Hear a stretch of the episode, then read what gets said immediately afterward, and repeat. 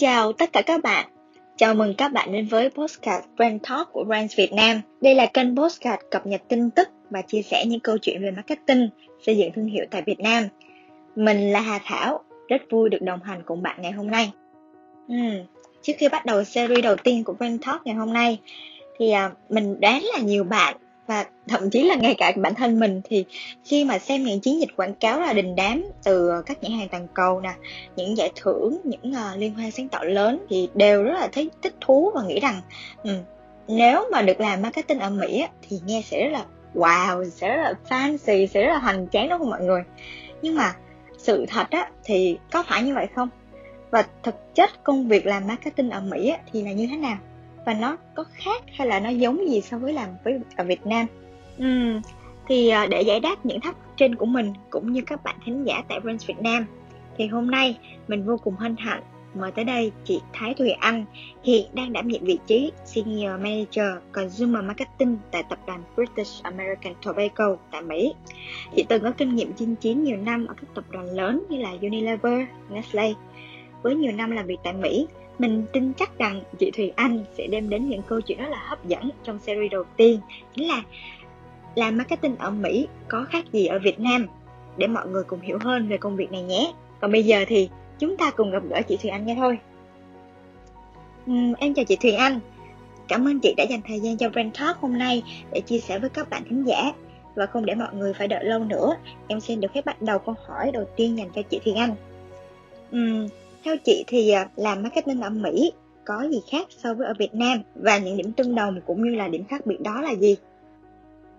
Cái core của marketing thì nó cũng sẽ chỉ là như vậy, là ví dụ làm như thế nào để mà từ một cái brand, tại vì khi mà chị vào là chị làm một cái brand hoàn toàn mới, một cái brand không hề có mặt trên thị trường, mà giống như chị cũng phải làm từ đầu là xây dựng lại định vị của cái thương hiệu đó là như thế nào, xác định là ai sẽ là người tiêu dùng của cái thương hiệu đó, xây dựng định vị như thế nào, rồi từ định vị đó đi test với consumer, coi là consumer cảm thấy cái định vị đó như thế nào, từ cái định vị đó mới làm ra nguyên một cái chiến dịch truyền thông để tung sản phẩm. Thì nó cũng sẽ về mặt lý thuyết thì nó cũng sẽ y chang như là như là ở Việt Nam mình thôi, như là phát triển cái định vị đó như thế nào thì cũng sẽ là đầu tiên mình coi là ở, mình sẽ nhắm đánh vào nhóm đối tượng người tiêu dùng là cái gì, đối tượng đó insight là cái gì, rồi rồi agency cũng sẽ dựa trên những insight đó để viết lên cái định vị thương hiệu này nọ, rồi test consumer. Thì nó cũng y chang như là những gì ở Việt Nam mình đang làm, thì thì chỉ nghĩ về core của marketing thì ở đâu nó cũng sẽ chỉ là như vậy. Cái khác chỉ là về mặt thứ nhất là người tiêu dùng khác thì insight khác. Với lại Mỹ thì chị nghĩ là họ đi trước một bước so với Việt Nam ở mảng digital, tức là mảng mà dùng mass data và dùng dùng data để mà drive personalization, tiếp cận người tiêu dùng mỗi khắp mọi nơi, mọi lúc. Những cái touch point có thể là nó sẽ khác, vì ở Mỹ rất là tiền nhân công rất là đắt, cho nên ví dụ những công ty Việt Nam mà những công ty những nhãn hàng lớn như cái Pepsi hay là Nescafe, cái chuyện mà đi phát sampling một năm phát khoảng ba triệu, bốn triệu cấp cà phê là một chuyện rất là bình thường, mà nhân công Việt Nam quá rẻ. Cho nên chuyện là những cái chuyện mà làm những cái big event kiểu giống như là hồi xưa Nescafe là cái lễ hội Nescafe rất là lớn, hay là ví dụ như Coca hay là gì đó trang hoàng nguyên cái đường Tết, thì cái đó là những cái chuyện mà Việt Nam làm nó trong tầm tay, nhưng mà ở Mỹ rất là đắt tiền, đụng đến tiền rất là đắt, cho nên là cái ngân sách để mà làm được tất cả những hoạt động như là ở Việt Nam mình làm cái activation á thì rất là khó, rất là ít nhãn hàng nào có thể làm được như những gì Việt Nam đang làm. Thì riêng về mặt activation là chị thấy là Việt Nam mình rất là làm rất là nhiều luôn so với Mỹ. Hay là ví dụ một điểm khi mà mình vào trong siêu thị hay là mình tung sản phẩm,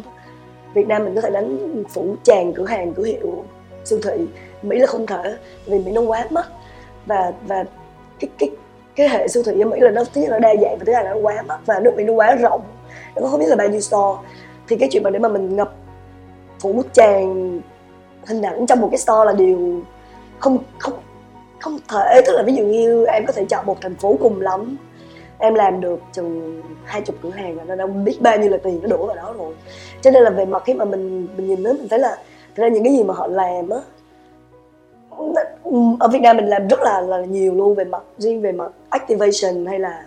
hình ảnh thương hiệu, điểm bán, tất cả những cái hoạt động của điểm bán, tất cả những cái gì nó liên quan đến activation á là Việt Nam mình làm cực kỳ nhiều và làm cực kỳ tốt những chuyện đó. Rồi sampling, những cái mà in, làm thế làm như thế nào để engage với consumers là Việt Nam cực kỳ làm cực kỳ tốt những chuyện đó. Dạ, yeah. ờ, em cảm ơn chị. Vậy thì um, khi mà mình thực hiện các chiến dịch marketing cho các nhãn hàng như thế chị, thì không biết chị Thùy Anh và team của chị đã gặp những khó khăn hay là bất lợi nào không ạ? Một trong những cái mà khó nhất của làm marketing ở Mỹ là tại vì cái, cái, cái, cái hệ thống nội dung của Mỹ, content nó quá nhiều, trên digital của Mỹ nó quá nhiều và nó nó đa dạng một cách khủng khiếp. Tức là khi mình đã nói đến là mua media thì cái sự lựa chọn về media ở Mỹ nó nhiều hơn Việt Nam một cách khủng khiếp, và và nó đánh tới digital thì cái sự cạnh tranh nó cũng rất là là khủng khiếp. Thì cái sự khó khăn thực sự là là là, là làm thế nào để tạo ra content mà để mà hút được khán giả. Thì thực ra Việt, Việt Nam giờ cũng khó, thì bây giờ cũng quá trời, nhưng mà chị nghĩ là riêng ở Mỹ cái thị trường media nó nó crowded hơn ở Việt Nam rất rất rất rất là nhiều. Nhưng một cái mà duy nhất mà chị cảm thấy rất là buồn khi mà làm marketing ở Mỹ là mình không có mình không có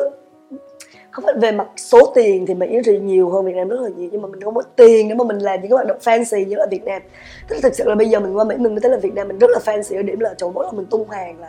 cái cửa hàng nó sẽ ngập tràn hình ảnh. Nếu mà những công ty đại gia kiểu như là Nestle, Vinamilk, uh, Pepsi này nọ là ngập tràn hình ảnh siêu thị, chỗ những cái ụ hàng to rồi kiểu là ngập gọi là phủ ngập mặt. Không một thương hiệu nào ở Mỹ có khả năng làm chuyện đó, để mà làm sang nationwide luôn là không thể. Ồ, mới chỉ là tập đầu tiên của series thôi mà em nghe xong rồi cũng rất là, rất là phấn khích về công việc làm marketing tại Mỹ luôn á. Và em nghĩ rằng là cũng chắc là không ít các bạn thính giả cũng đang nghe và sẽ rất là háo hức giống em.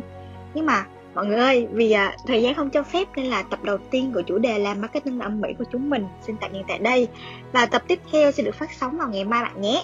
À, đừng quên subscribe Brand Talk của Brands Việt Nam để lắng nghe thêm thật là nhiều thông tin về những câu chuyện về marketing, cũng như là những câu chuyện xây dựng thương hiệu từ các anh chị nhiều năm kinh nghiệm trong ngành. Còn bây giờ, tạm biệt và hẹn gặp lại các bạn ngày mai.